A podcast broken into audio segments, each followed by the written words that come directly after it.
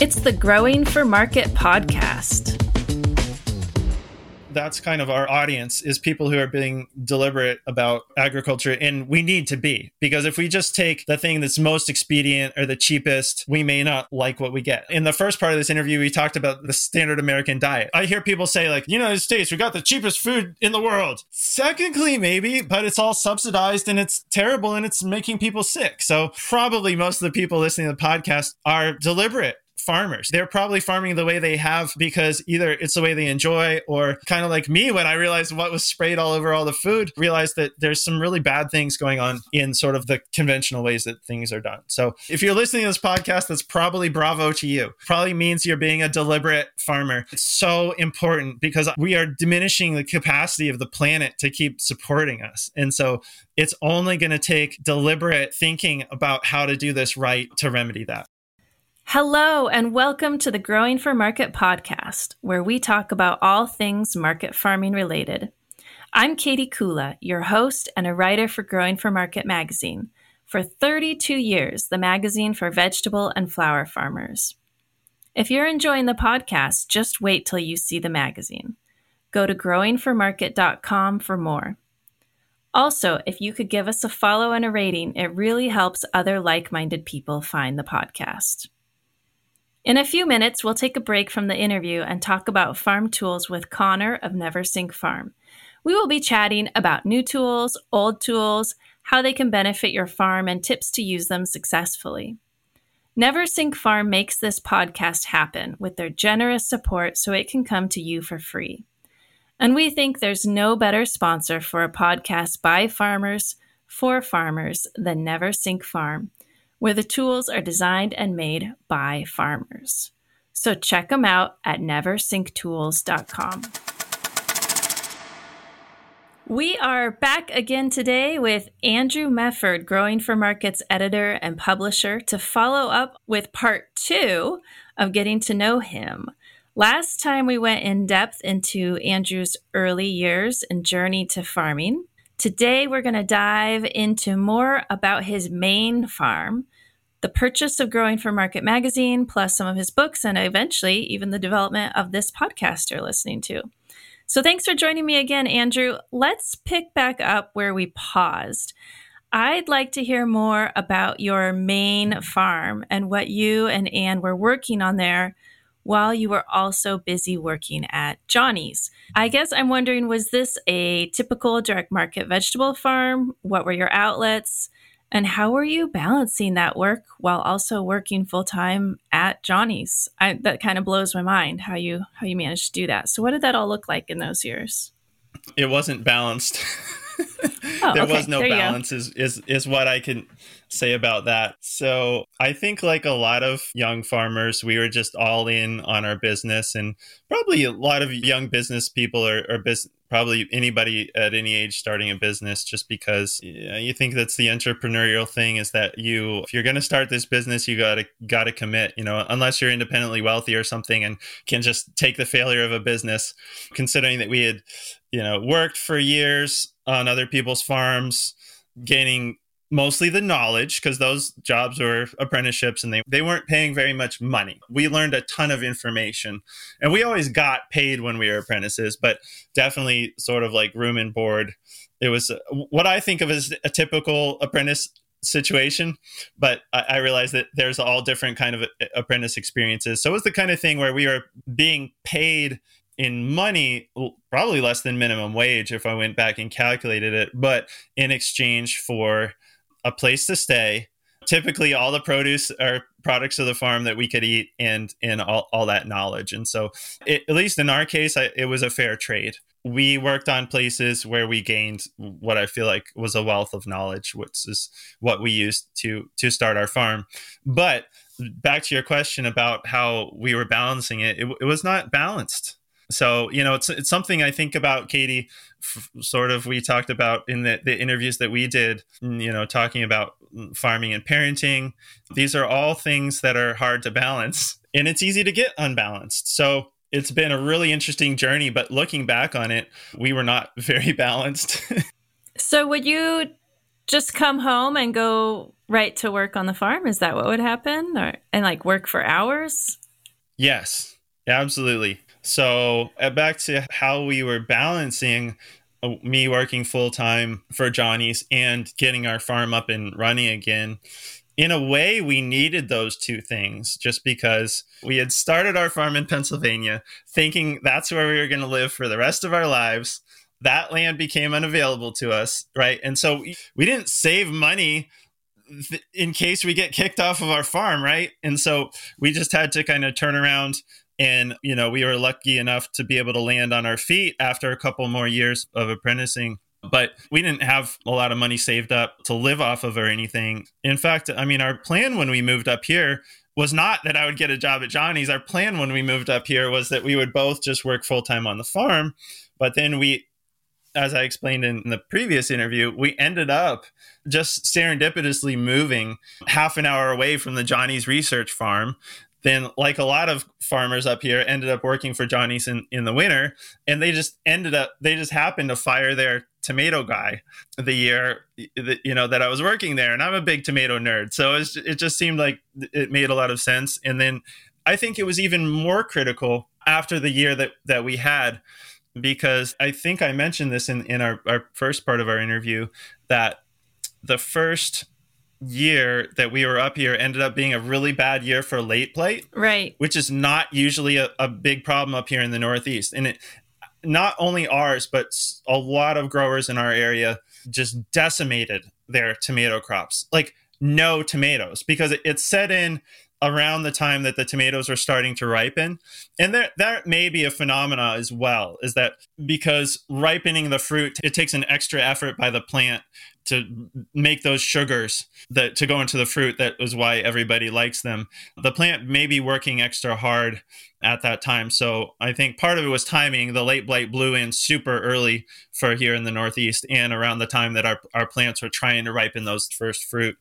So in retrospect, I think that if I hadn't already had a job at Johnny's during that first season, I think the season would have been a disaster for us and would have probably had to get some kind of an off farm job that winter just to pay the bills and everything like that. So, in retrospect, I'm really glad it was Johnny's just because it, then it was something where I could at least work in my field. It was fascinating. I continued to learn a lot. In fact, I attribute getting into greenhouses so much into combination of moving from Pennsylvania to Maine and working in a Johnny's because I think the main thing is we you know we moved from a place where it, you could grow tomatoes reliably in the field to a place where I would say I don't think it's worth growing large fruited tomatoes in the field in Maine.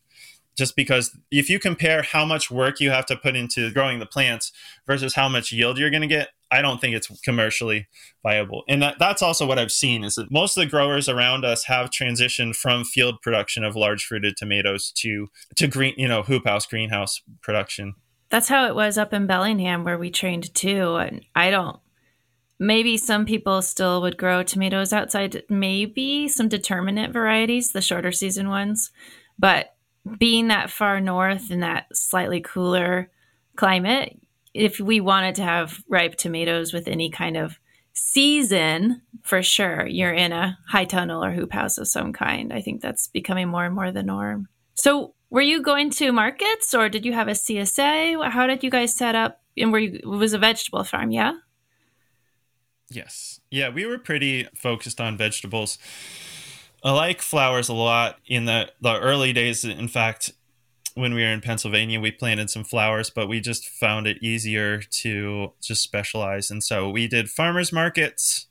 And over the, you know, we did a few different things. We always did farmers markets.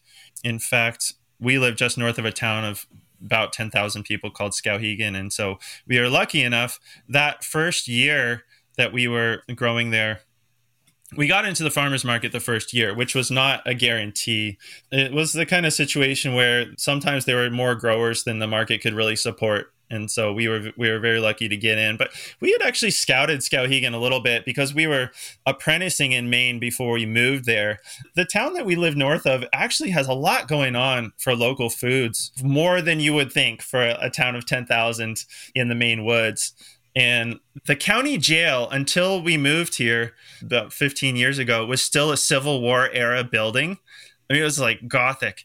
And so they finally built a new county jail. And so Amber Lambke bought the jail and turned it into a grist mill. Hmm, because um, there used to be a big tradition. There used to be tons of small mills all over Maine and northern Maine in particular is a big potato growing area, and so you would have more local milling, and those pretty much all got put out of business. And so we have this this great business in town that really I don't think they call it a food hub, but it basically functions as a food hub because they have a mill that is main grown grains. They also had a multi farm CSA that we sold to oh, okay. because we we always thought about doing a CSA, but we just we didn't want to be on the hook. We felt like it's such a big commitment. I mean, you you know this, Katie. You mm-hmm. you've run a CSA farm. We felt like it was such a big commitment, and especially since we are brand new to the state, we didn't want to just like the first year be like, oh yeah, we know, like we're totally give you everything all year round, like before we'd even figured out the climate and everything. That was smart.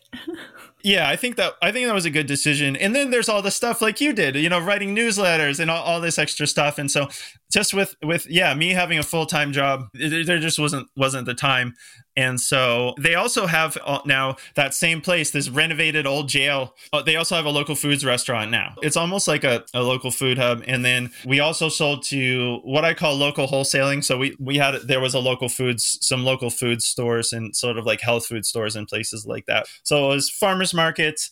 We were participants in a multi farm CSA. And so we kind of specialized in the things that we felt like we did well. We were, did, did like tomatoes uh, tomatoes and cucumbers and greens and stuff like that. You had to do the tomatoes. Well, in fact, that was one thing when we were, we had scouted this place that we moved to. You know, we live in this tiny little town called Cornville, which is north of this slightly larger town called Skowhegan. And when we had been to the farmers market, I mean, we we were fairly strategic about it because we mm-hmm. were already in state. We at that point we knew we had to move, so we had, we had visited the farmers market, and we saw how even in the summer there were hardly any tomatoes. And so we were like, that's one of the things that we told them when we applied and ended up getting in is that, you know, we could really like think we could bring a lot more in the way of tomatoes. So we did, we did all those things, and so one of the things that Annie is really good at is plant care, is seedling care, as I should say. So a seedling sale has always been an important part of our business. In that, in fact, that's that's really how what she's chosen to focus on is the nursery because she's really good at you know like germinating finicky to germinate plants and then babying them through those those early stages. And and she's just really good at, at seedling care which i'll say is, is not my forte. Like i don't love having all these little plants that are so fragile where you know like if you forget to water them for 24 hours they're to die. Yeah so i mean it, it's interesting. I would say that's maybe one way that my wife and i complement each other agriculturally is because she's really good at the seedling care. And i like doing greenhouse work which is funny because she says it's like orchard work okay because we, we have some friends who have a really amazing orchard up here with a lot of heritage apples. And you know like if you have an orchard that's what you're going to be out there doing is pruning up all the trees and stuff like that. So i would rather take care of like a huge 20 foot long tomato plant that you could hardly kill if you wanted to other than there's plenty of pathogens that would like to in, in freezing up here. But I'd rather just do the same thing. Like it gives me a feeling of just sort of like I've set the world right when I can go into a greenhouse. And granted, I do the same thing on every plant, taking leaves off of every plant, cluster pruning off of every plant, or whatever. But it makes me feel like I go in there, just kind of get in a rhythm, and when I'm done, I feel like okay, I've, I've like done my job. I've I've set things right, at least in this little tiny greenhouse world. So I'd say that's one way that, that we complement each other because she doesn't like orchard work. She can do all that stuff. It's just like when we split out what we'd like to do, she's really good at seedling plant care. I think I'm pretty good at, at greenhouse plant care, and it's what I enjoy. So, but we, you know, looking back on that, it wasn't, we were not balanced. And, and I think that's, it's worth saying because I, I feel like that's one of the most common mistakes that I see young farmers making is just taking on too much and overstretching themselves and getting burned out. And I'll say I'm coming off a period of getting, being really burned out after doing all the farm work and writing three books in a row.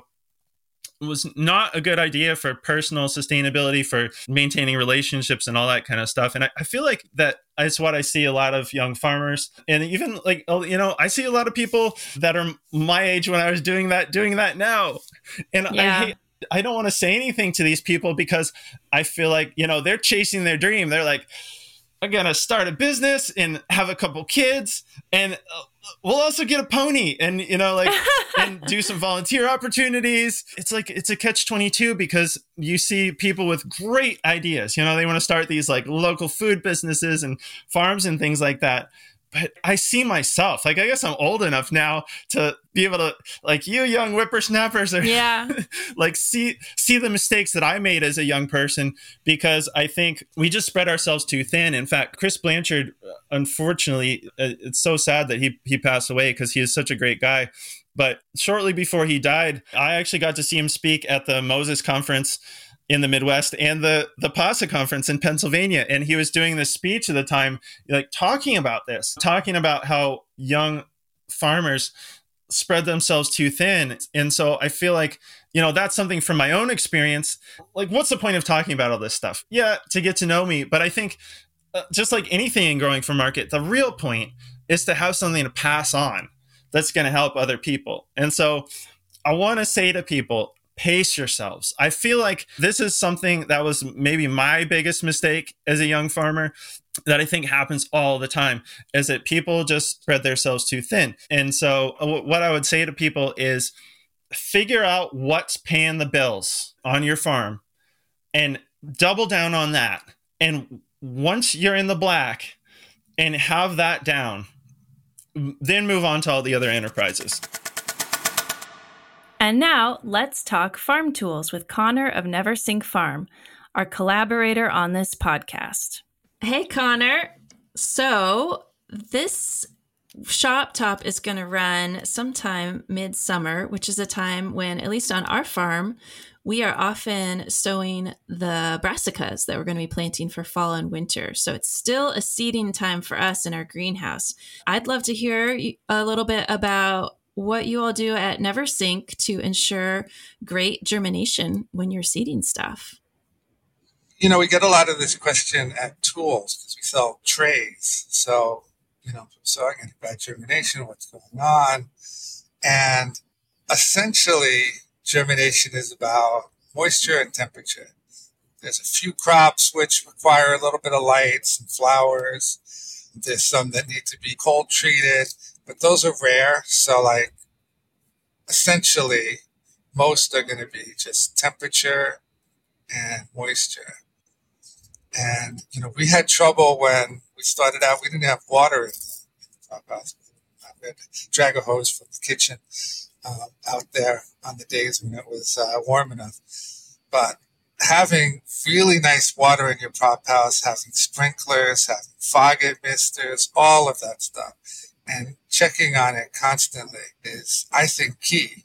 You certainly don't want to overwater, underwater, but when it comes to germinating, you're really just talking about just that top layer.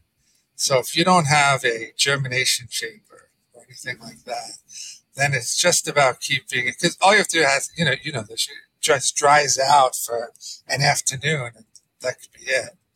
Uh, all your germination is lost. And you know, I have a set size prop house and I want every single tray to go because if I get half germination, I just wasted all that space and it stinks. Carrying double the trays around. It's no fun. You know, we eventually moved to a germ. Are you using a germ chamber at your farm? We don't. Yeah. So germination is something we always have to be really conscious of babysitting our flats pretty carefully. Yeah. So the germ chamber helped a lot. It was completely worth the investment because it monitors temperature and moisture. That's all it does. It creates temperature through steam, and then it just turns it on and off, uh, heating the water based on a thermometer. But you know, in your prop house, if you don't have that, the next thing is going to be heat. So obviously, for something that needs cooler temperatures, and in summer, like lettuce and spinach, we throw those into the barn and. Um, and in early spring, we uh, for the germ table, we used our heated tables or heating mats to do it. But if you get those two things right, heating and moisture, you get 100% germination every time. It's easy to say, obviously harder to do when, it, when you have a million things to do. But we go into the prop house like at least twice a day, every day, to check on everything, to make sure things are, are working really well. Great. Well, thanks, Conor, and happy seeding, everybody. And now back to the show. To explain that in our context, the thing that changed from our, our farm in Pennsylvania to our farm in Maine is that we wanted to have animals both partially to sort of like close the circle of inputs on the farm, right? Because in Pennsylvania, I was driving to go get manure and compost and stuff like that. And I was like, we could just have animals pooping here. Yeah. And so not only the fertility aspect, but we wanted to add all that stuff in. And so the apprenticeships that we did between when we had to le- leave our farm in Pennsylvania and when we started our farm in Maine, all, all had animal aspects. We did almost all the common livestock on the apprenticeships between when we were in Pennsylvania and in Maine. We worked with breeding pigs, we worked with breeding sheep, we worked with chickens for eggs and for meat, processed turkeys. In fact, um, I mean, we uh, were and continue to be concerned about climate change and our impact on all that to the point where we worked on farms that had horses for two years thinking in fact we even bought all this horse equipment because it was going for nothing we called it uh, liberating yard art totally we have a lot of that in our area too the old hand yeah the hand like driven horse implements there are definitely some yard art in our area yeah. But so how did that work with doing the animals and the vegetables? Because you're talking about balanced. Was this maybe the too much doing all of that or Exactly. It was un- that's why it was unbalanced. I would uh-huh. not recommend it to anybody.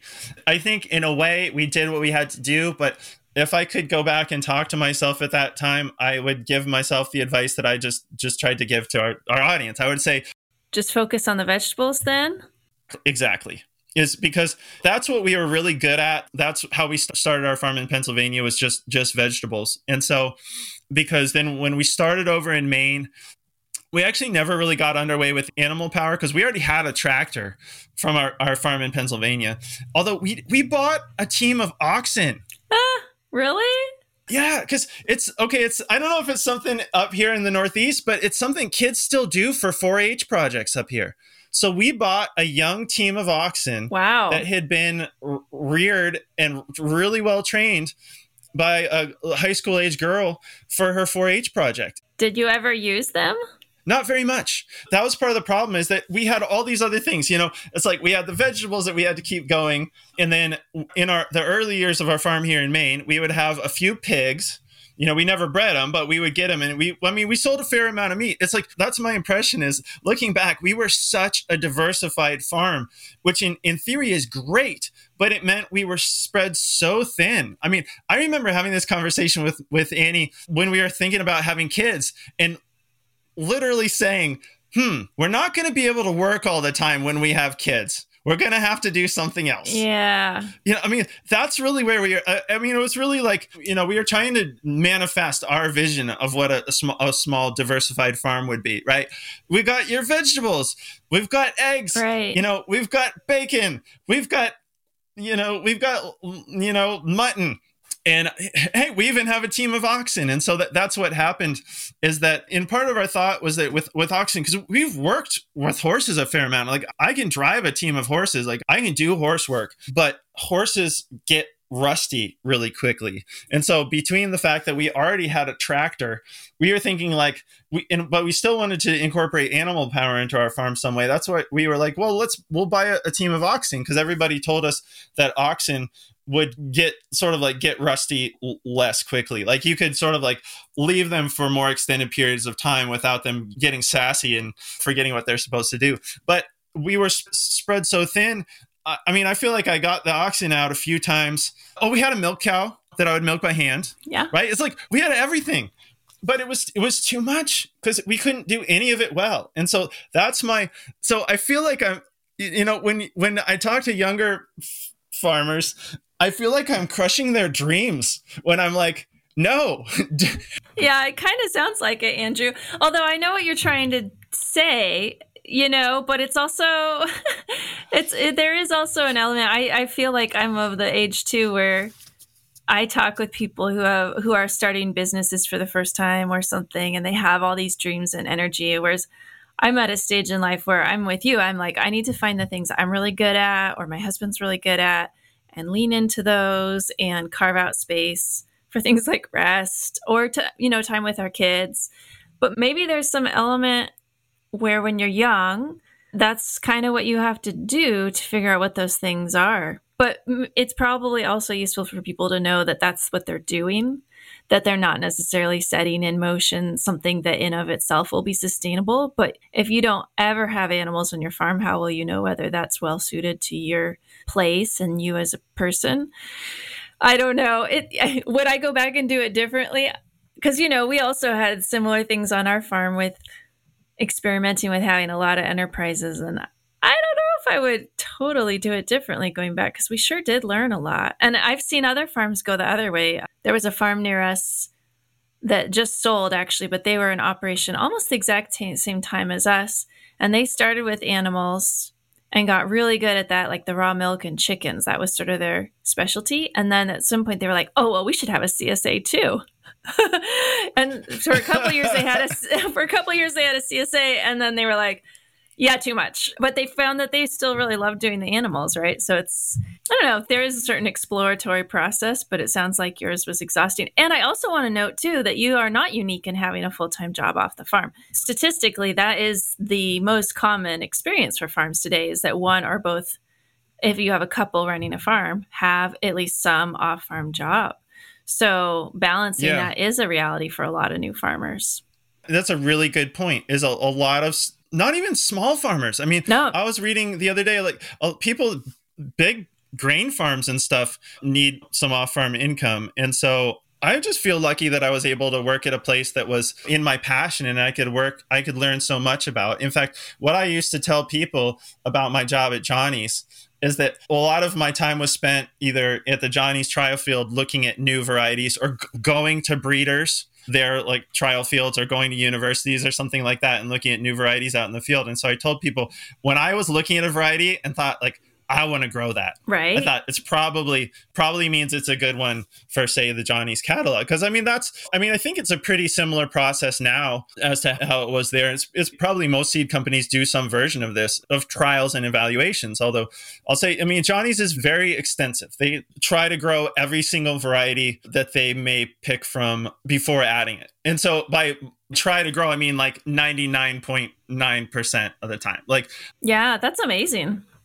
Yeah, I mean, and I think that's the way it should be. The only times that I saw varieties get added sight unseen, like without a without being trialed, was when there was a crop failure or something like that. Right. Right, because occasionally they'd be like the Nantes type carrot uh, production fell through. We'll just we'll have to source something something else, and so that was really good. So yeah, the income helped a lot. I also uh, learned a lot that I could put to use on our farm. And I mean, I attribute moving to Maine as that's why I was getting into greenhouses, but it was it was it actually paralleled I think what was going on in the country, perhaps because of those EQIP grants. Yeah, uh, people I think they're still going on actually. Yeah, because at the same time that I was really nerding out on greenhouse stuff because of my own farm needs to grow tomatoes in this short climate up here, we were seeing an explosion of interest in greenhouse growing, which we could gauge at Johnny's because of seed sales right? Like like greenhouse varieties were just blowing up. That program is the EQIP. That's through the NRCS. Is that right?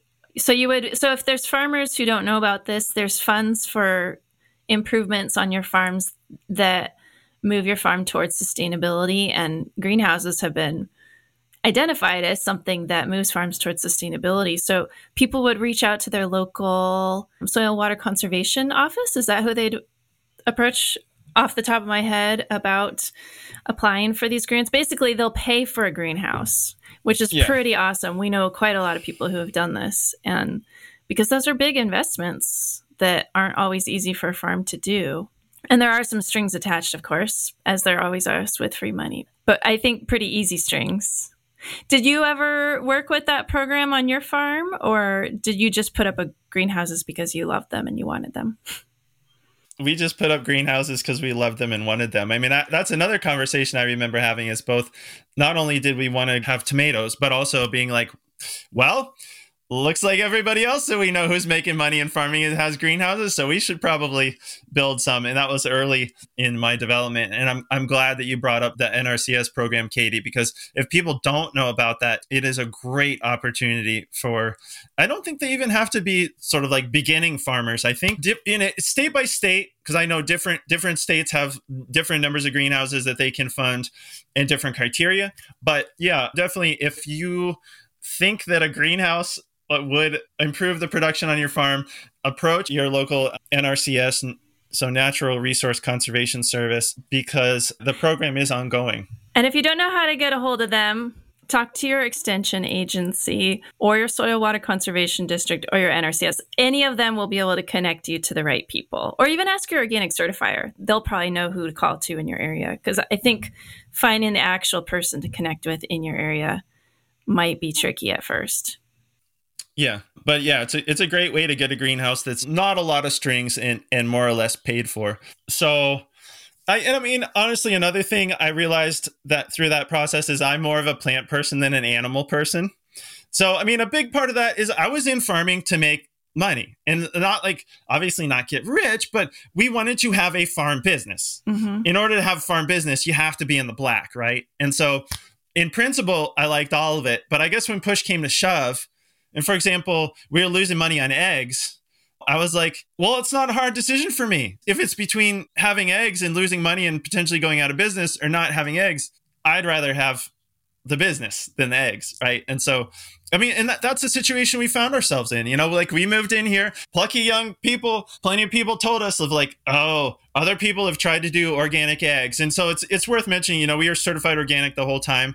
And so people were like, oh, so many people have tried to do organic eggs and nobody could do it. We were just young. You were like, well, we're going to be the ones that you're going to show the world. Yeah. And it didn't end well. We didn't end up being the ones. And so one thing, we're in such a rural area. We're the kind of place where you you know you drive up and down the state highways around here, and people there's those signs out by the road like natural eggs two dollars and fifty cents. Oh, and so I think it really makes it hard because people around here, I think they're like, I mean, besides the fact that you know what does natural mean, but that probably has as much, if not more, value. Or I guess just them being local, I think people are like, great, I can get local eggs for mm-hmm. two fifty, where it's really someone's more like a hobby. You know, they have a few extra chickens and are, are, putting them out because I mean, we tried all the strategies for making, like, say that business in particular, eggs work. I mean, we at one point we had 300 hens you know we would have them basically in a hoop we called it the hoop coop you know we would keep them we built a, a, little greenhouse with a johnny's hoop bender you know so we built we built a greenhouse that we kept them in for the winter time because it's so cold up here and we couldn't afford to build a you know like a proper chicken coop but I mean that was actually great. They got ton- they were happy. We joked they were like at the beach, you know, in the wintertime because they would dig down in all their wood chips and like sun themselves and have a great time. But we had them in a greenhouse over the winter, and then we had a movable a movable hen mobile that could accommodate 300 hens. We tried raising prices, you know, until we got our, I think we got our prices for a dozen up to five or six dollars a dozen, and then demand started dropping off.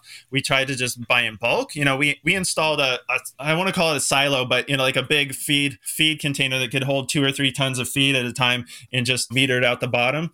We bought one of those so we could buy feed in bulk, and nothing you know, at the end of all that, we are still losing money on chickens. And so that's, you know, we still like to have a few chickens, but, you know, that business didn't end up making sense. And I mean, like the sheep, you know, we did the whole rotational grazing thing with, with the electronet fencing. We had to move them every single day. I mean, I remember being out in that field, moving sheep, looking up the hill at my greenhouse, being like, that's where I should be. Yeah. Because, like, I don't think Americans have a huge appetite for mutton or lamb and all that kind of thing.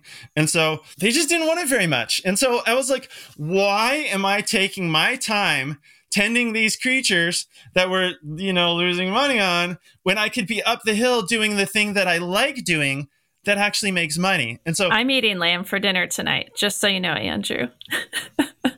good good for you but we also used to keep sheep and I, I fell in love with it but i but i agree that it's hard to sell because it's you have to price it so much higher because you get so much less meat per animal. And I think that's maybe even more the bigger issue with that product than compared to beef, for example. But so you did you so you had this stark moment of like, I'm here, but I should be there. Yeah. Well, then the, the other thing, as far as you know, crushing young farmers' dreams, uh, while we're at it, is that you have to th- like if you're gonna be in business as a farmer, you have to to think about what the market wants. Okay, mm-hmm. and so you may love sheep, but if there's no market for it, if people don't, you know, if there's not the, the demand at the price point that you're you're offering, you know, it's it's not going to be a viable business. So I'd say have some sheep for yourself and grow the things. I mean, yeah, Americans have appetites for I mean, and markets really differ. That was an interesting thing when we were running our farm before in Pennsylvania. We like to say it was sort of like a, a city suburban market. You know, we like to say people like the weird stuff. They like the weird looking tomatoes. They like the orange eggplant.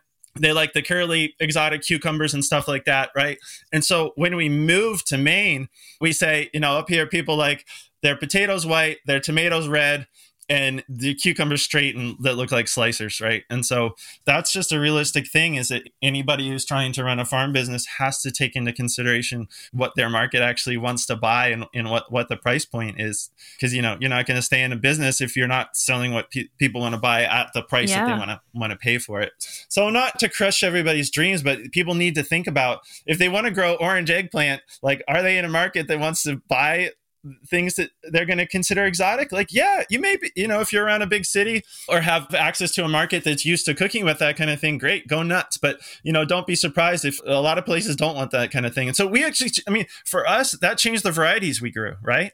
We went from we still grew heirloom tomatoes because but we grew a lot more red tomatoes. Because like i remember i think it was when we were in pennsylvania we grew we were very taken with heirloom tomatoes and grew almost heirlooms. I remember one customer being like don't you just have any red tomatoes? And it realized like it's we're not growing for ourselves anymore. We're growing for our markets. Or like another example is orange tomatoes. I find orange and yellow tomatoes pretty bland and kind of boring. You know, one thing I know from b- being married is that I'm I'm an undertaster, I guess, which actually may have helped to taste all those vegetables when that was my job. But I realized eh, that for people who are sensitive to acidic foods, yellow tomatoes and orange tomatoes, right? I mean, so there's a kind of a correlation is that those light you probably know this katie but for our audience the lighter colored tomatoes tend to be also lower in acid right? And so that's why the reds and those like you know the black tomatoes black heirloom tomatoes tend to be i think of them as very high flavor high acid. That's my kind of tomato. But i realized you know it made me realize from selling produce to people not everybody has my palate. And so there might be people who are very sensitive to acidic foods that love a what I consider a bland yellow or orange tomato or something like that. So you know, it made me realize we're not just growing for for ourselves anymore. So okay, I want to make sure we talk about a couple other things, but I do have to ask you, what are your favorite varieties of tomatoes to still grow? And so at this point, are you? I don't want to get ahead, but at some point in the mix here, you bought the magazine, right? So your work really shifted. And so now your farm looks really different. And I know that your wife is still doing the commercial seedling, but you're you're not going to market or anymore, right? But you probably still have a garden. Basically, I'm trying to not get too far ahead, but I want to know what your favorite tomatoes are to grow right now. Yeah, that's a good question. I definitely have favorites. I've tasted yeah, a lot of a lot of tomatoes, and and I mean honestly, it's like they're not all distinctive. That's the thing is that the the ones that are my favorites are the ones that that jump out okay. from tasting all those all those tomatoes because the suspense is building. I like German Johnson for a kind of pink, like brandywine type of tomato, and so I mean I like brandywine a lot too.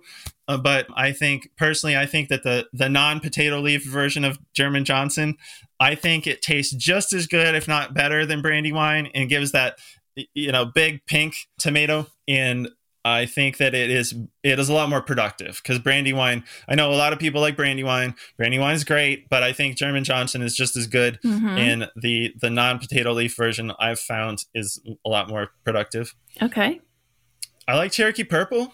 Okay. I also like Black Krim. I mean, Black Krim mm. is Annie's favorite. I like that one those are pretty much my favorites. And like I said, I, I like the pinks and the reds more. Like me personally, but I mean, striped German is good for bicolor tomato. Yeah. So okay, so then at some point in the mix, Lynn Byczynski reached out to you, and said, Hey, you know the magazine, which, by the way, I have to say, I've been reading Growing for Market, gosh, since probably 2005, and then writing for it a bunch as a farmer.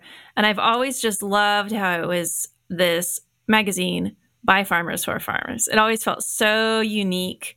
And even the ads in the magazine were like relevant to me. it's very infrequent that I pick up a magazine and I'm almost as interested in the ads as I am the editorial content, which is always how I felt about growing for market. Anyhow, she reached out to you, said, I'm ready to move on from this project. Do you want to buy it? Tell me about that. How like what was your initial reaction? Had you you had written some articles for her before? Is that how she kind of knew who you were? Yeah, absolutely. I met Lynn at some point while I was working for Johnny's. She did a little bit of work in consulting for Johnny's. And so I had always thought, because we had gotten growing for market since we were introduced to it as apprentices. And so we had gotten it for years. And so I'd been writing. Uh, all right. And so when I met Lynn, I mean, I'd always thought, wouldn't it be fun to write an article for Growing for Market magazine about something I'm doing? So I met Lynn at some point when she was up here in Maine. And so I introduced myself and I said, Hey, can I, you know, send you an article sometime? Or I guess it's, we call it a pitch. You know, I was like, Hey, are you looking for writers? And she was like, Yeah, send me a pitch. And so, my, in fact, I think my first article was about how to pick tomato varieties. It's what I was working on at the time. In fact, I may have picked Rob Johnston's brain a little bit about it too, because at that time he was out, you know, working every day in the research, the same research station where I was working and it just went from there. And so I, you know, would write a few articles every year. And so I, you know, I was writing, had written a number of articles for her. And I, I think the other thing that I should say about taking over growing for market that plays into what we were just talking about about sort of like specializing or like not stretching yourself too thin and specializing is when she called me i was working on a plan to build a greenhouse like a half acre two thirds of an acre, gutter connected, like big, you know, tall. Oh, one of those big. Yeah, because that that's my passion, and so you know, I was trying to get happier. I was trying to do do the work that I made me happy, and also you know support support the business.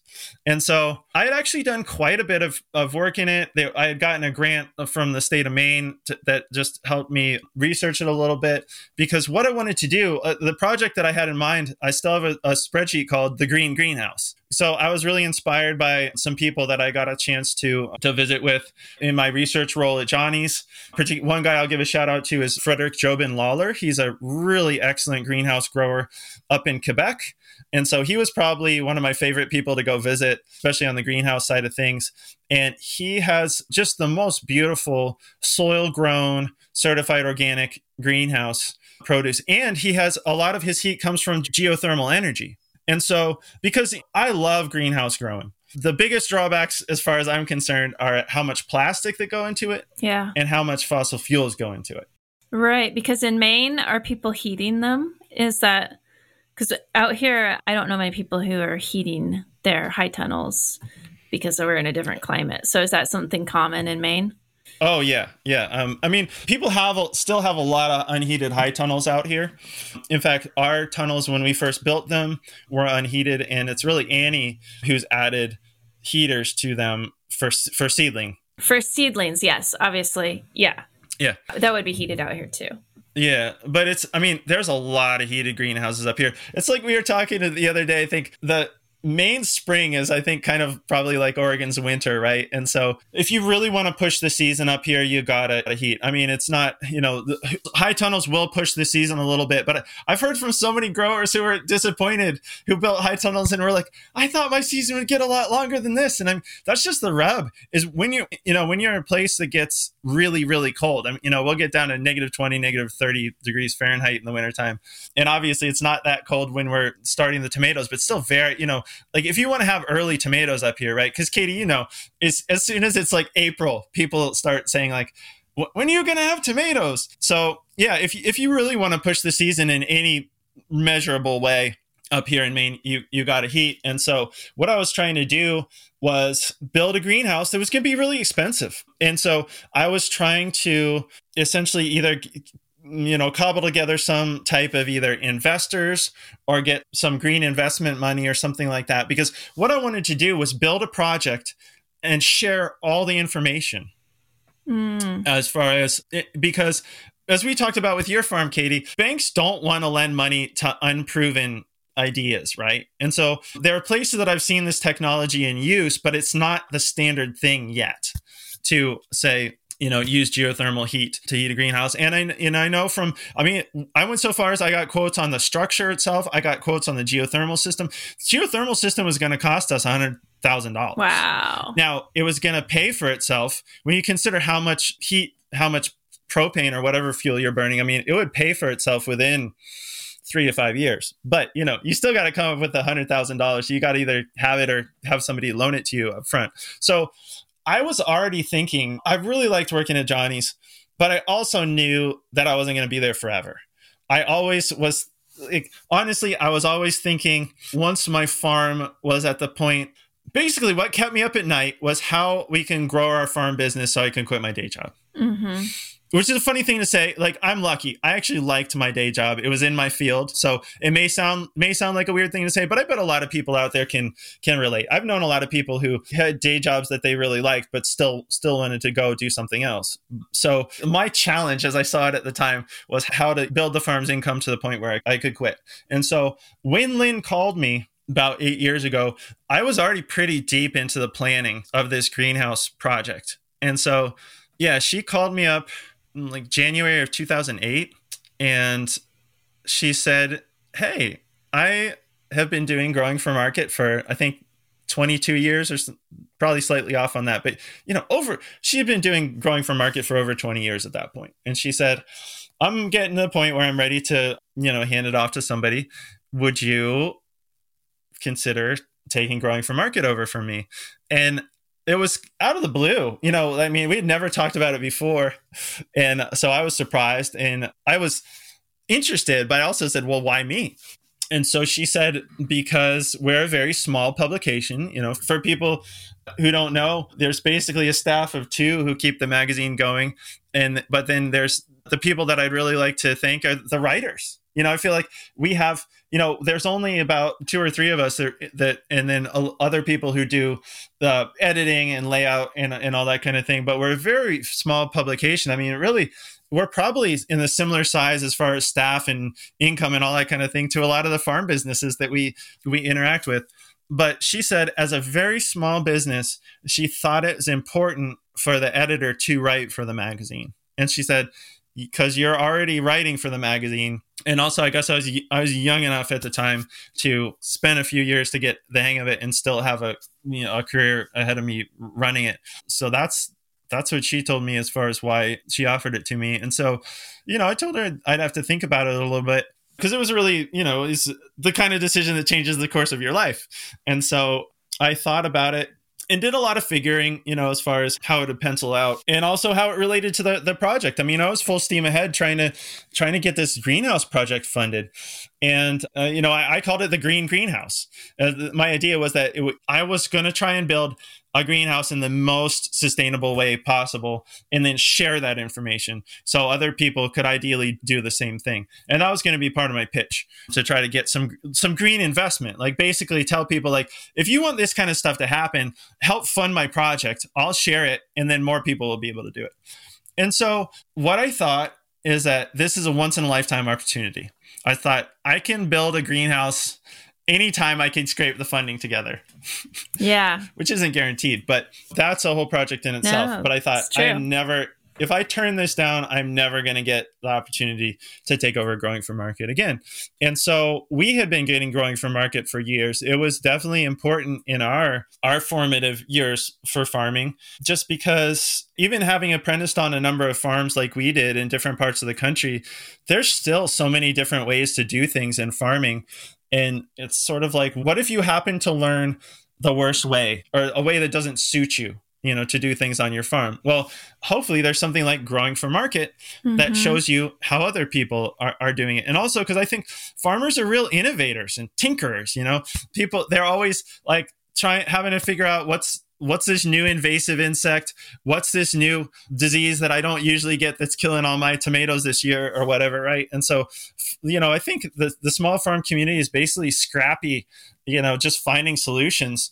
And so I think there might be somebody off on their farm doing something brilliant, but it doesn't help anybody else if nobody else knows about it. And so growing for market had been important to us. And I wanted to steward it into the future. I wanted to keep it strong. The way I look at growing for market is in many ways how I looked at my job at Johnny's. Because when I was at Johnny's, I thought if I can do a good job and find a game changing variety for a farm, right?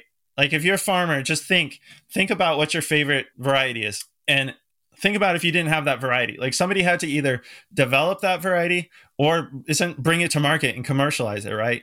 And so th- that will make a big difference. You know, whether it's a little bit higher yielding, surviving a disease that you that you get every year, or solving some other production problem. There are varieties that are that can be game changers for farms. And so I take the same approach with growing for market. You know, I'm thinking if I do a good job, I can advance, help advance the state of market farming, which is something that I really believe in and want to succeed, right? So once again, I'll get to combine something that I do like. I have a lot of affinity for writing. I mean, kind of the the irony of this whole situation is I really haven't done very much writing for the magazine since taking it over because I've been so darn busy trying to just get the hang of it. But I do think, you know, I wanted to to make sure that it, it just stayed strong and independent for that matter. Because I do want to I do want to thank Lynn and kind of give her a shout out for thinking of me. Because honestly, she could have gotten paid off faster. She probably could have get, gotten more money by selling it to a, a corporation that owns multiple publications. I mean, people probably know. I want to say most of the magazines and newspapers and things out there are owned by a parent company in whose bottom line is making money, right? And so because I didn't have just like I was trying to go out there and find funding for my greenhouse.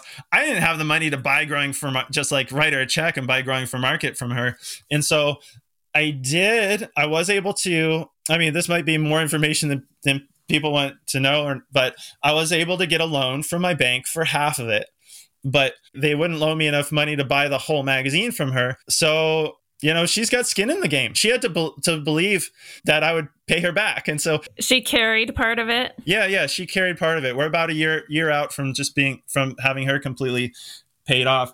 And so you know i realized she she took a chance on me. And it, I, I, appreciate that. And i think it's worked out. You know i think i can't remember if i mentioned this in the, the first part of our interview but when we, when we were talking uh, getting pretty deep in the stages of handing over growing for market you know she told me she said i have two kids and growing for market is my third. You know, basically like take care of it. And so I think it's going well.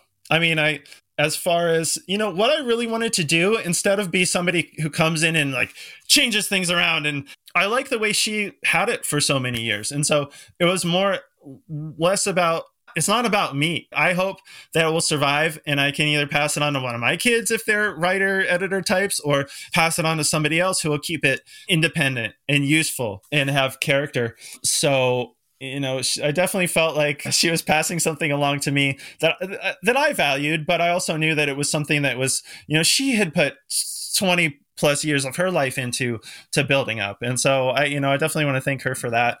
And I, I, I mean, just from talking to her, I think it's, I think it's going well. And I think so taking it over more than like putting my own spin on it, I really just kind of want to uh, like get the hang of it first. Cause that, that's another thing is that it was, it was a lot, you know, to, for me to, to, to get the hang of running this business is a big change for me. But I think the first part for me was just sort of like getting the hang of it and stay, you know, keeping the business stable, right? And even just that, I felt like I was drinking from a fire hose. Yeah. Had to learn just how to run a publication, how to talk with writers and everything. And that's why, you know, it's, it's not about me. It's honestly, I think of myself as like cat herder in chief or something like that, as far as like trying to find writers, trying to make sure they all turn their stories in on time and all that kind of stuff. I think the biggest almost like change that needed to happen. I think the magazine is good the way that it she made it, but I think what my role has been has been to bring it into sort of like the digital era as far as you know be more active on social media right? Because i mean growing for market started in 1992 right? So there was no there was no social yeah. media. And so you know there was like direct mail and all these and i think word of mouth and all these things and we still appreciate word of mouth. But i didn't really realize it at the time but i think that was my job was to take growing for market and make sure that we're finding people through the new channels being social media and i mean things like this podcast. You know like having a podcast wasn't even an option back when growing for market was started right? Nope. podcast didn't exist. And so and and and like i was telling you i'm not an early adopter on all that tech stuff you know? I got a facebook account for the first time ever. I think it was december of 2015 i got a facebook account so i could become the administrator of the growing for market facebook you know, that's a funny thing. It's not even, I didn't even like hate Facebook or any of that kind of stuff. I was busy. I was busy trying to work on the farm and do my job. And by that time, we also had kids and be a parent and, and all that kind of stuff. So I didn't have time for social media. You know, I mean, it's, it's funny though that I think that's been one of the most important things that I've, I've tried to do because I, as a realist, I realized that that's how people find out about this kind of stuff. Like if you have a magazine or anything, that's how the people use that to a great deal, and particularly young people. Because think about it, we're a trade publication, right? So people generally don't get growing for market if they're not either farming actively or really seriously planning on having a farm, right? So there's also this thing where people age out of growing for market. Like we'll get these letters from people, which I always love. I like to hear, even when they're you know not going to subscribe anymore. I like to hear from people why they're not going to subscribe. You know, we'll get these letters that are like, "Hey, we enjoyed your publication for many years, but we sold the farm or we stopped farming, and so we're not gonna we're not gonna resubscribe." And so, but and at the same time, we want this movement to grow we talked about before how I mean, I just think there's no way to farm, you know, in a way that's healthy for people and healthy for the planet with less than 1% of the population doing the farming without cutting right. some corners. You know, I, I, feel like that's why there's so much chemical usage and a, a lot of the pr- problems with modern farming is because we're, we're trying to do it you know with all by chemicals and so well, I mean, I, luckily the movement is growing. Uh, you know, there's a huge amount of growth um, actually um, during the 90s, and you can track it uh, 90s and uh, 2000s.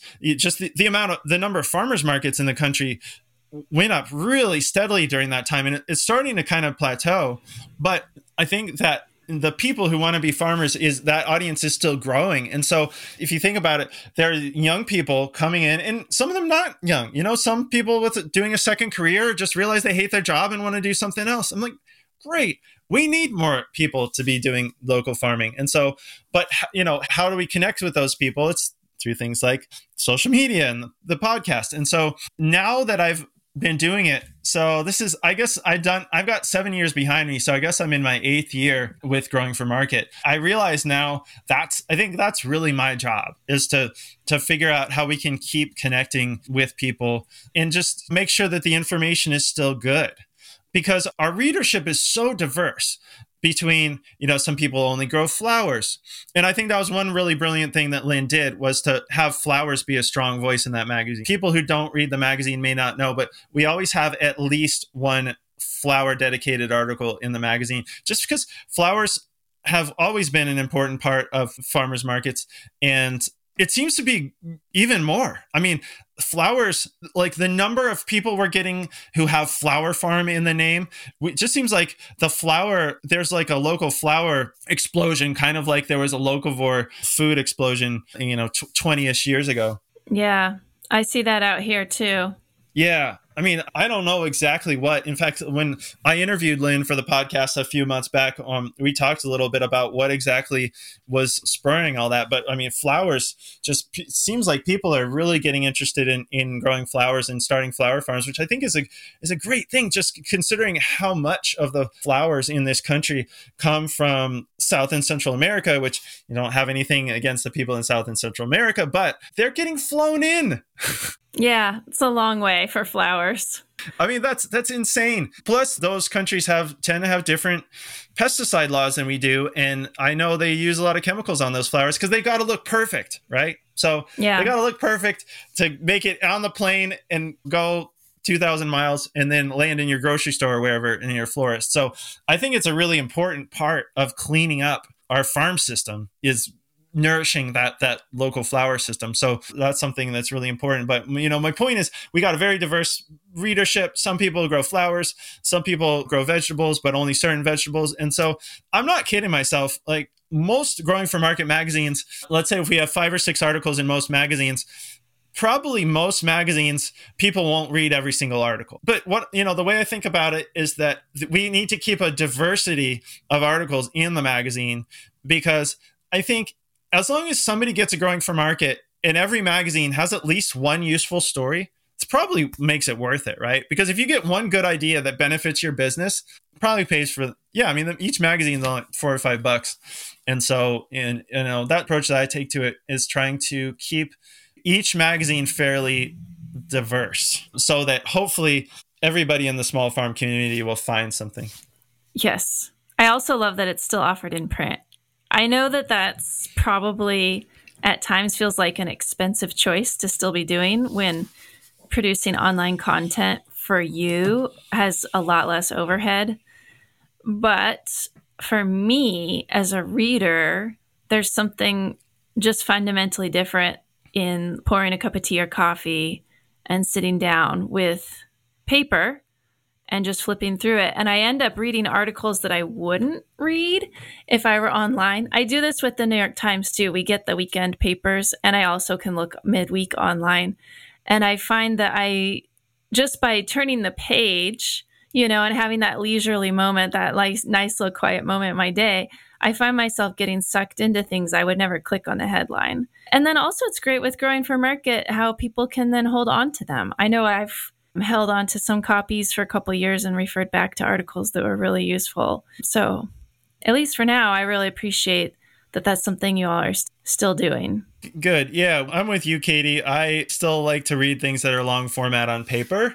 And I don't know if farmers are old fashioned or or what, because still I think over half of our subscribers still get one of the formats that has paper. In fact, one change that we made within the last few years was giving print subscribers access to the the PDFs just in case they want to read them both ways because mm-hmm. for a long time the way the subscription worked was that if you got the print subscription you just got the print and you didn't have any online access. And we were like well it doesn't really cost us anymore it just costs us a little bit of time to set up everybody with an online login. And then we're like well what the heck? We might as well do that in case people are away from their printed copies and they want to look something up or something like that. But yeah, we're going to keep print going as long as we possibly can. We're, and so we did actually uh, within the last couple of years, we did just we had to raise the, the price of a print subscription because the the cost mm-hmm. of paper went up, the cost of mailing went up. You, are right; it is that's probably the biggest overhead of the whole. Printing and mailing is the biggest overhead for the whole magazine. Mm-hmm. Uh, although that's why we only raised the price of that print sub, right? So we as much as like we try to just not raise prices as much as possible. It got to the point where we were getting close to losing money on the print, and so we just had to do it. But we only raised we kept all the other prices the same. We raised the cost of the print simply because it was just costing so much more to print and mail the magazine. And we will keep it, the magazine, printed on paper until it becomes absolutely financially unsustainable to do so. Because I think I think a lot of a lot of our readers are like that and, and enjoy the print. So so yeah, if you want the print, Andrew, they can also pass it on to their interns. I mean, that's how I found out about growing for market, and I think you said the same for you too, right? When we when we yeah. left I think we talked about this in my interview.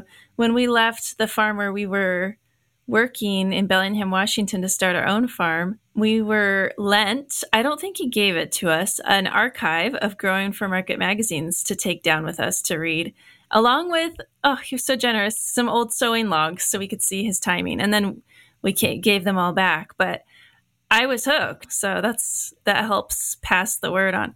Okay. I want to make sure that we can talk about a few other things before we wrap up. You've written books as well as running the magazine. You've written The Greenhouse and Hoop House Growers Handbook Organic Vegetable Production Using Protected Culture. That came out in 2017 from Chelsea Green. And I guess none of us at this point are surprised that you wrote that book because you clearly love greenhouses. And then you also have two books about no till farming that were published by New Society. The first was The Organic No Till Farming Revolution High Production Methods for Small Scale Farmers, which came out in 2019. And then a follow up. And my understanding is that first one was very conversational. And then the next one was more to the point, like a how to. Okay. And the next one is Practical No Till Farming, a quick and dirty guide to organic vegetable and flower growing, which came out just last fall. So that's a lot of books. You've already explained that fitting those into your life wasn't necessarily a balanced thing. We, and we've talked about what probably inspired the greenhouse one a lot, but I did want to briefly talk uh, as well about the no till idea. So, this is, you've told me that you want to make sure that the magazine represents all the different ways that people are doing market farming, right? So, whether they're using a tractor or horses or no till. But you personally have a lot of interest in no till. And is that something that you have been able to implement on your farm as well as doing the research for the books with talking to other farmers? Is that something that you tried out when you got to Maine? Yes. Well, yes and no, because, uh, yeah. Oh, so, first of all, I do want to draw a distinction between the, say, the books that I've written in my own personal interest and, and the magazine.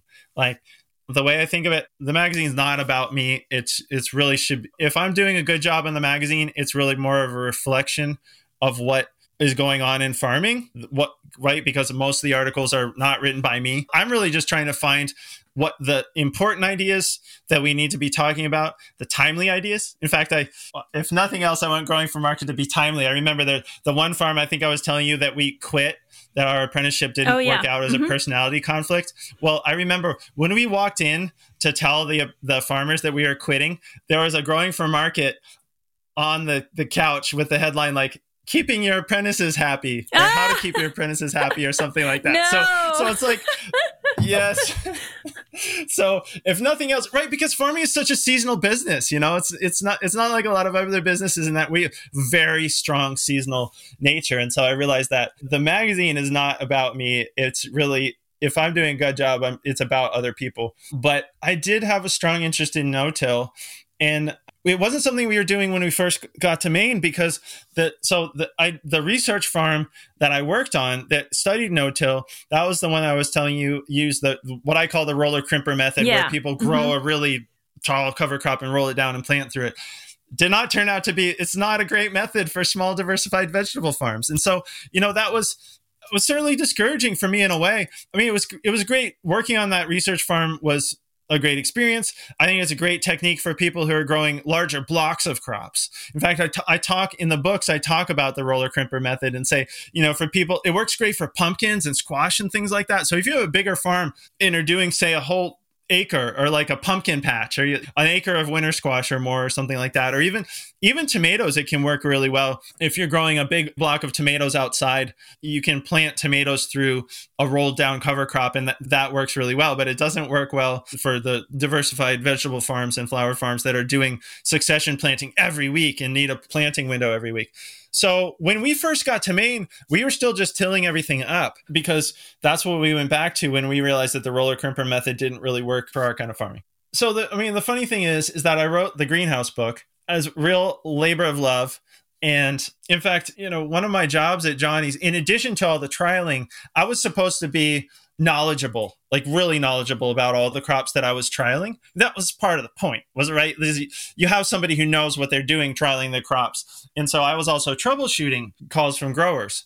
And so later on, at, towards the end of Johnny's, when I was really became a greenhouse specialist due to all the interest we were getting from customers in greenhouse, I kept getting the same questions over and over. And so, and it, I mean, like I had the thought, I was like, before I wrote the book, I was like, gosh, somebody should write all this stuff down. Like, I just seem to be getting the same questions over and over. And really, that's one of the things that drove the book was just A, all the stuff that I learned, and B, I knew what what struggles people were having because I kept hearing the same questions over and over and over. So finally, I was like, I, I did. I yeah. I, actually, what I did is I pitched Chelsea Green using some of my growing for market articles because I had a lot of the writing that I'd done for GFM was about growing greenhouse crops, and so I sent them my GFM articles.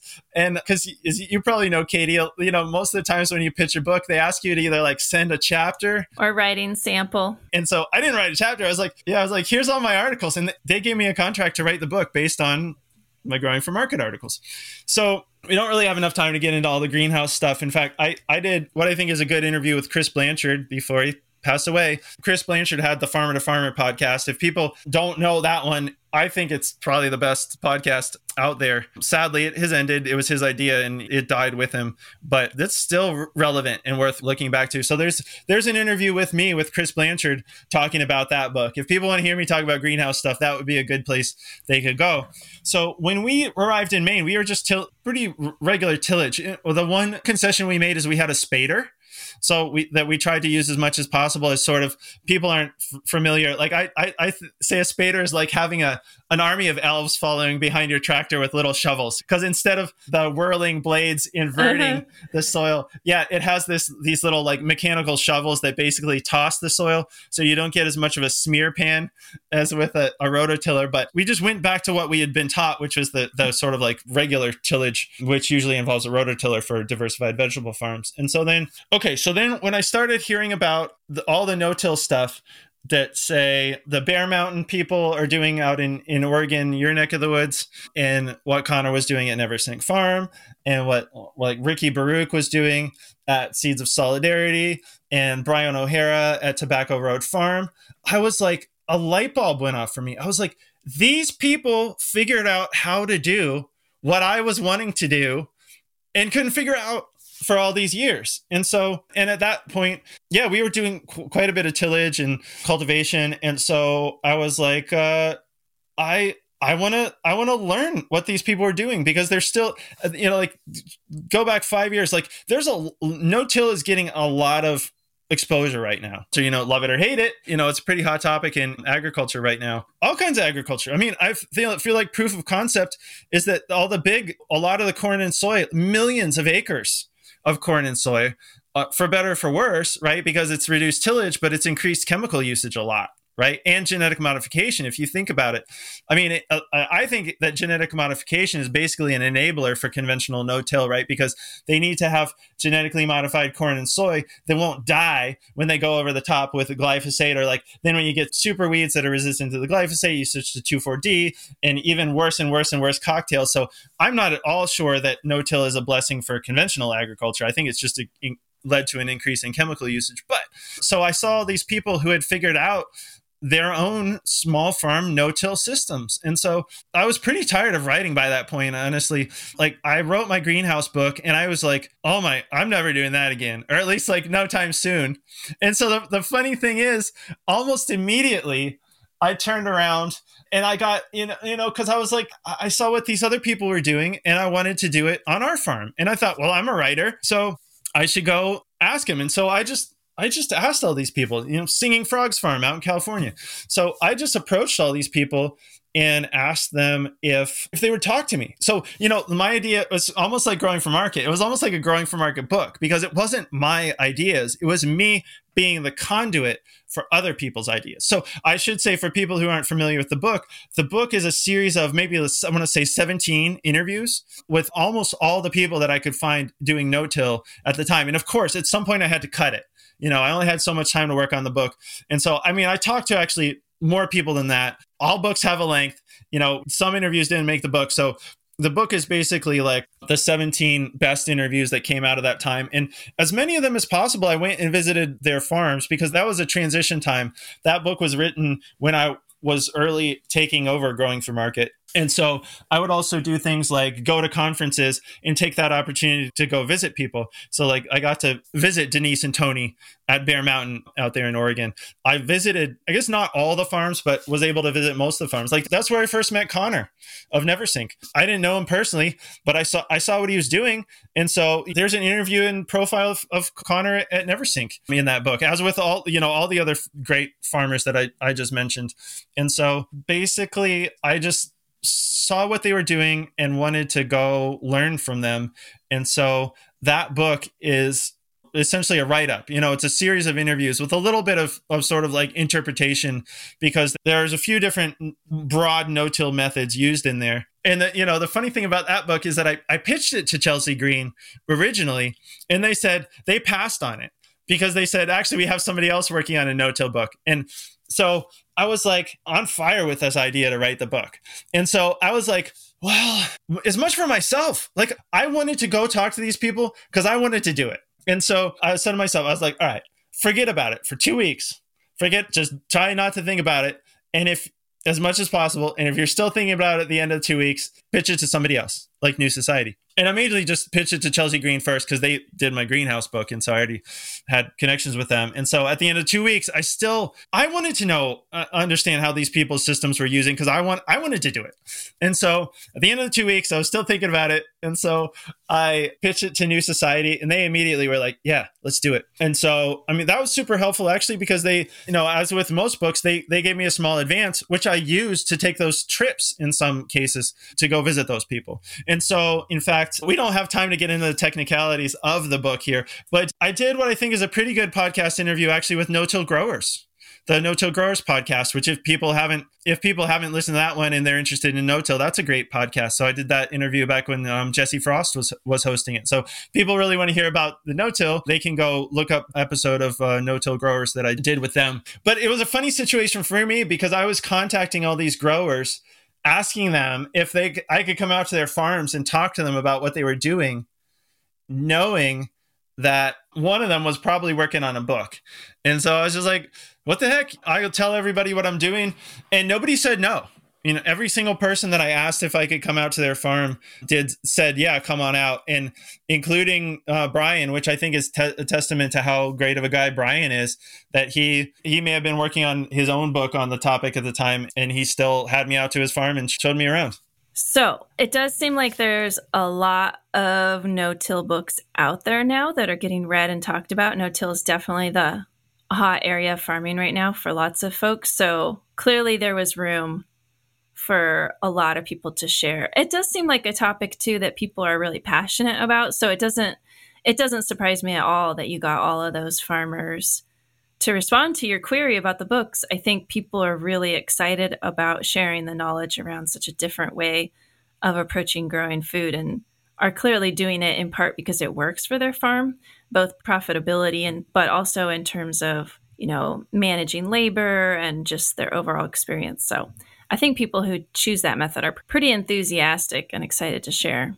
Yeah, and I mean the last thing I want to say on that is just that it it is something I'm personally interested in, but it's also I know like when I was talking writing those books, people either loved the idea or hated it. You know, I mean, no-till can be something that that brings out strong feelings in people because I know some people are like, "Oh, I would love to be able to get away from tilling," and then other people I would talk to about it and be like, I can't imagine how you could even do that.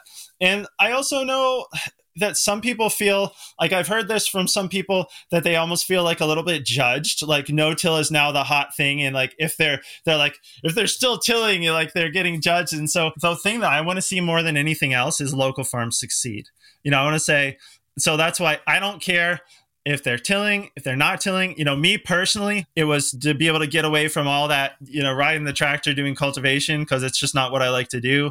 I think there are there can be benefits for soil life and other things, but on the other hand, really conscientious good farming with tillage can be you know can be very healthy for the ecosystem too. And so you know i just want to say and that's where also i separate my personal interests like the books that i've written from what's in growing for market magazine. In fact there was one issue i forget which issue it was where we had an article by somebody else about no-till and then we had an article all about cultivation in the same magazine right yeah so like i want to be very behind the scenes for growing for market. I want to like i feel like if i'm doing my job i'm not drawing attention to myself and i want to make sure that growing for market you know like i might have written a book or two about no-till but the magazine is for everybody. And so i'm just trying to you know have articles and we still we have articles by people talking about how they do no-till still people talking about how they do cultivation. So i want growing for market to really be sort of like a forum for the the best the best ideas and it's not even like a, a celebrity death match or anything. It's not like one idea is gonna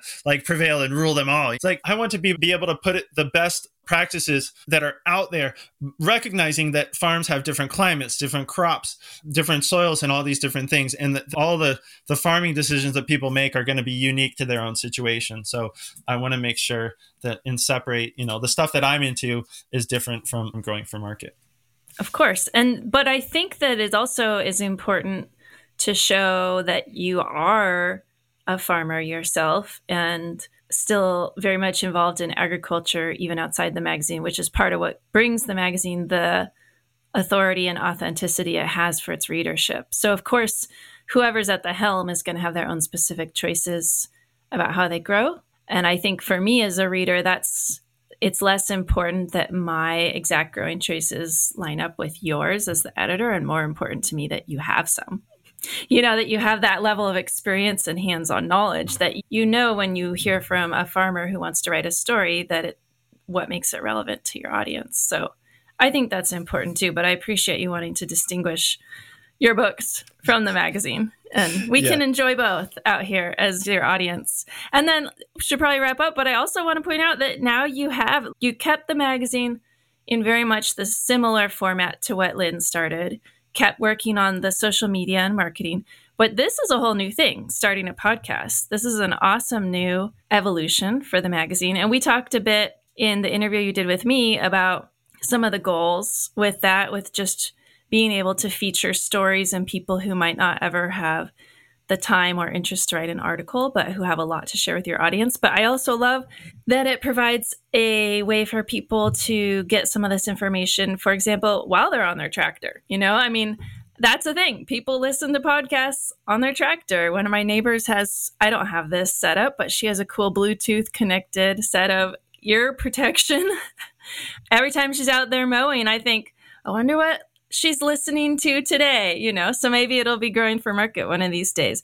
But for people who are busy and on the go, maybe they're in their delivery vehicle, maybe they're on their tractor, this now provides a whole nother way for people to connect with the information.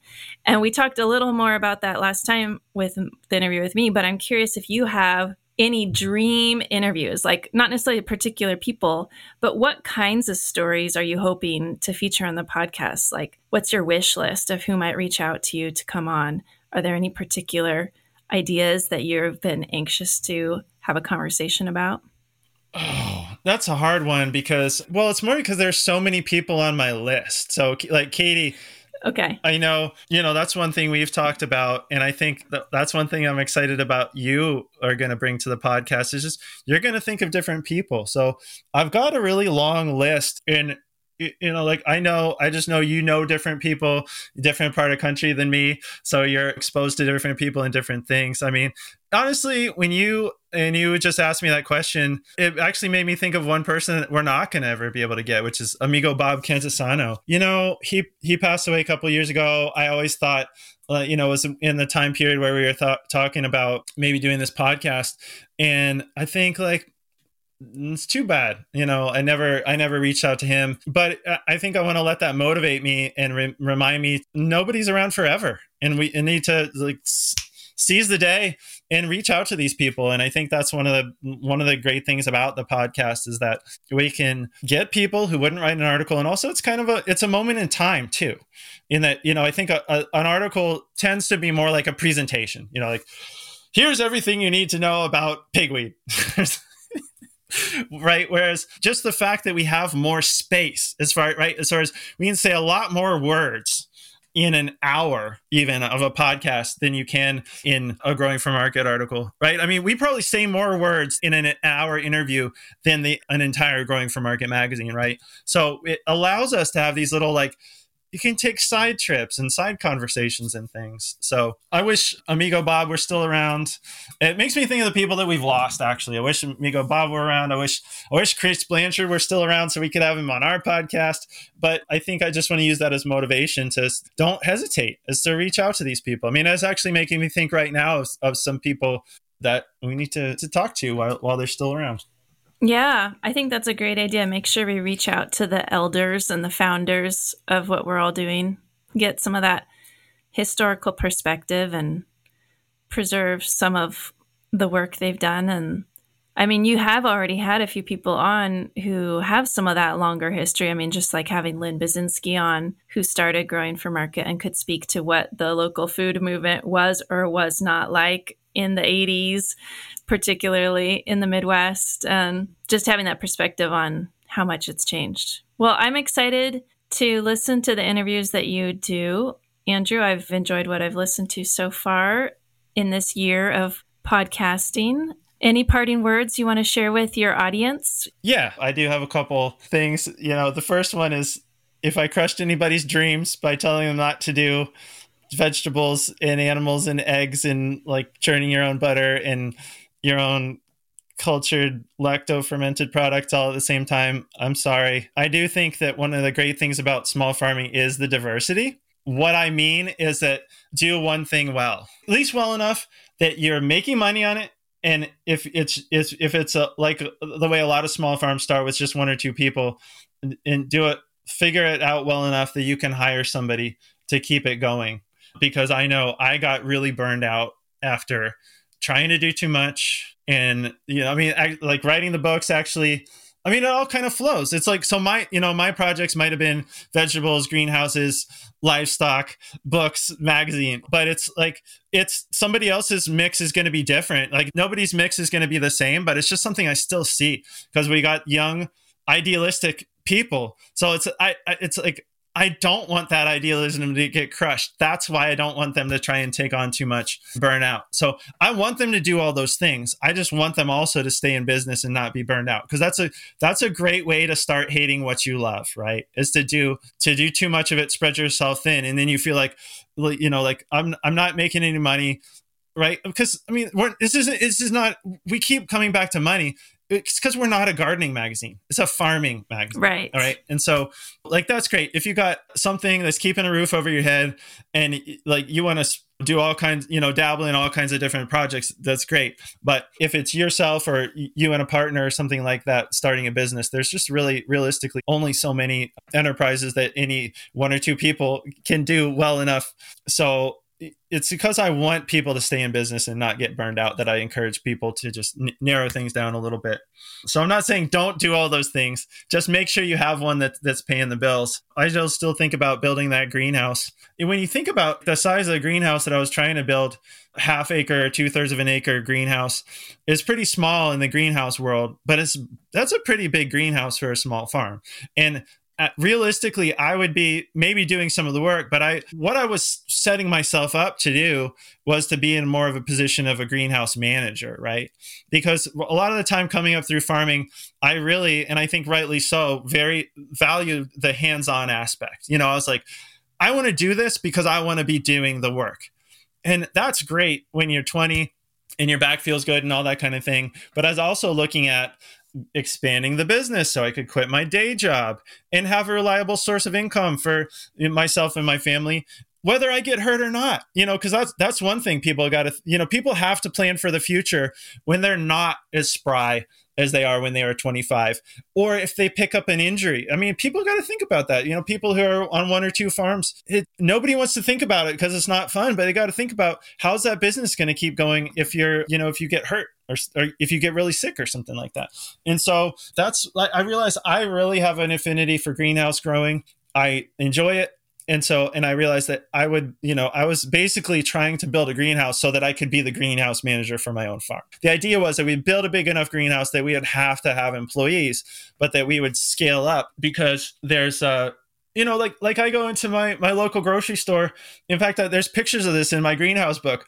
I'll go into my local grocery store and pretty much 365 days of the year there's an organic tomato on the shelf but it's from in the wintertime it's from Mexico, and the summertime it's from Canada. So once again, don't have anything against Mexico, Canada, but I'm like, hello, I'm five miles away. Those should be my tomatoes. There, there's a picture in my greenhouse book from my local grocery store of eggplant that says grown in Holland. They flew it here right so i mean i mean it's isn't unique i'm sure this is what makes local growers everywhere pull their hair out you know it's like and so like that's the value that i saw of even like kind of like going a little bit bigger on the whole greenhouse thing because honestly i what we did get to the point where we were sick of like doing farmers markets and our best you know day of the year there's a huge thunderstorm and nobody comes to the farmers market or something like that because mm. like we were so yeah. jazzed about farmers markets in the beginning and i it, by the end I was like, actually, I think I'd, I'd like doing some wholesaling. So, if anything, I've learned is that I haven't given up that dream. I've just realized it doesn't all have to happen at the same time. I still think I'm going to build that greenhouse. In fact, I mean, I've been thinking about that a lot because, you know, for the last seven years that I've been doing growing for market, I mean, growing is growing for market has gotten most of my time. You know, I mean, I had that conversation with Annie when we, we decided we were going to take over growing for market. In fact, I mean, that year 2015 2016 was a huge year for us because we i took over for growing for market. I, I, it's we basically have his and hers businesses. Because i told her i was like all right well if we take over growing for market i don't know how much time it's going to take. I don't know how much time i can i can't promise you any time because i don't know how much time i'll have. You know if we take over the growing for market it's going to be our livelihood in in addition to thousands of people who get it who we have to do right by them. You know we have to give them we have to do right by this business. I have no idea how much time it's going to take me. And so you know i really put it to her because she was the one all those years that i was working at johnny's she was the one on the farm full time managing the apprentices and all that kind of stuff right? And so that's why i left it up to her. I was like well it's i'm going to leave it up to you whether we keep doing the commercial produce or not or focus on something else. And it just so happened. So that 2015, 2016 year was a huge year of change for us because Annie got approached by a really long-time grower here in Maine, Amy LeBlanc. She has a farm called White Hill Farm. In fact, she had been our organic certifier for many years, which is funny because she was very, I thought of her as a very strict certifier, but she must have liked what she's seen because she ended up offering really Annie to take over her business because she was getting to a point. I think she's still doing it, but she was kind of locally famous. Like I, think of her as the Maine tomato lady because there's we also have a there's a business here in Maine. In fact, they advertise and growing for market called the Maine Potato Lady. Good place to get seed potatoes. So I thought of Amy LeBlanc as the main the Maine tomato lady because she had this farm that was really famous for all the the varieties that she grew for for a nursery.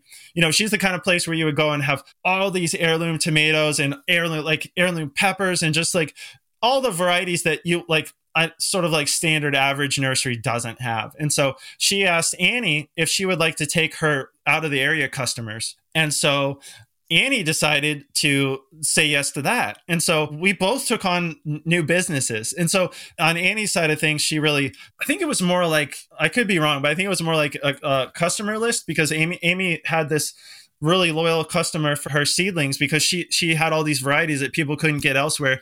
Like people come out of state still. And so what Annie decided to do was to take that business and stop doing the commercial produce and do the seedlings. So now she has a business called Seedlings by Annie.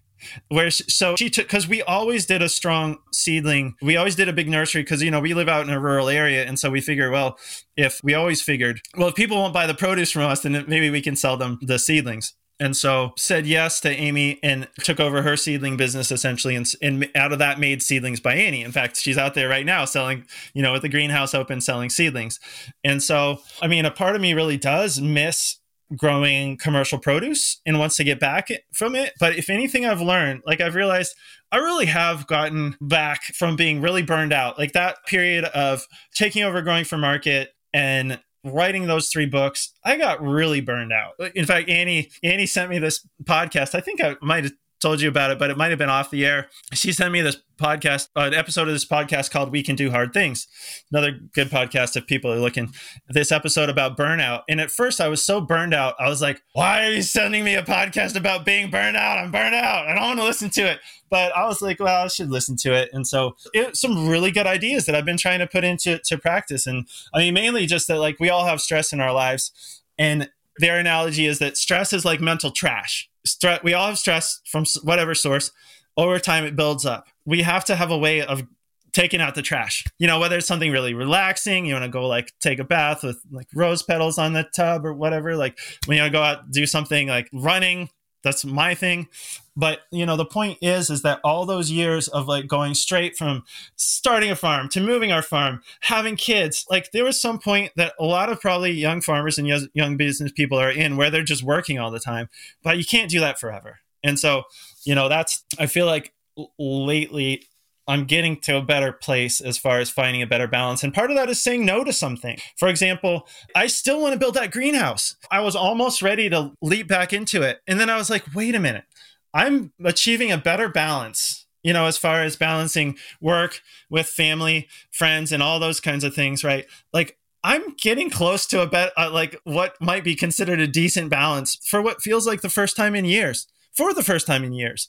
And uh, and what I'm I'm to go like start up another enterprise. So because we would have to build a greenhouse, we'd have to build I probably build housing and stuff like that. So I think if anything I've learned is to take a little bit more of the long view. For example, I think how I would have done it if I were younger, go out try to build, borrow the money to build the greenhouse, borrow the money to build worker housing, and just do it all at once and run the risk of getting really burned out again. And you know, like if it doesn't go well, losing the business. You know, if it, if it didn't go well. And so now I'm thinking like well, well, there are property here in Maine. There's a couple properties right close to us that I think are going to come up for sale here in the near future. And I thought, well, they're just like little properties with a trailer on them. And so I was thinking, like, what I should do is wait bide my time, buy one of those properties. My kids are young. Don't try to do everything at once. I can, you know, like wait for them to get a little bit older, enjoy their childhood, and then try to finance this other business. And so it, I think that's it. I, at least for me, when I was young, it like I, looking back on myself when I was younger, it's like it all had to happen at once. Uh, you know, it's like I felt like there's no waiting. So that's how I'm trying to just get get a better balance and at the same time keep things going and do things that I want to do. Is say like, you know what, it doesn't all happen happen today or even this year is that I can build a greenhouse at any time. And so, you know, the last thing I really wanted to say is uh is is kind of like a moment in time thing. It's in I recently listened because I've been listening to a lot of podcasts and listening to a lot of books on tape. So I listened to recently listened to this book called Sapiens by Noah Harari. Yeah, you know that one? Okay.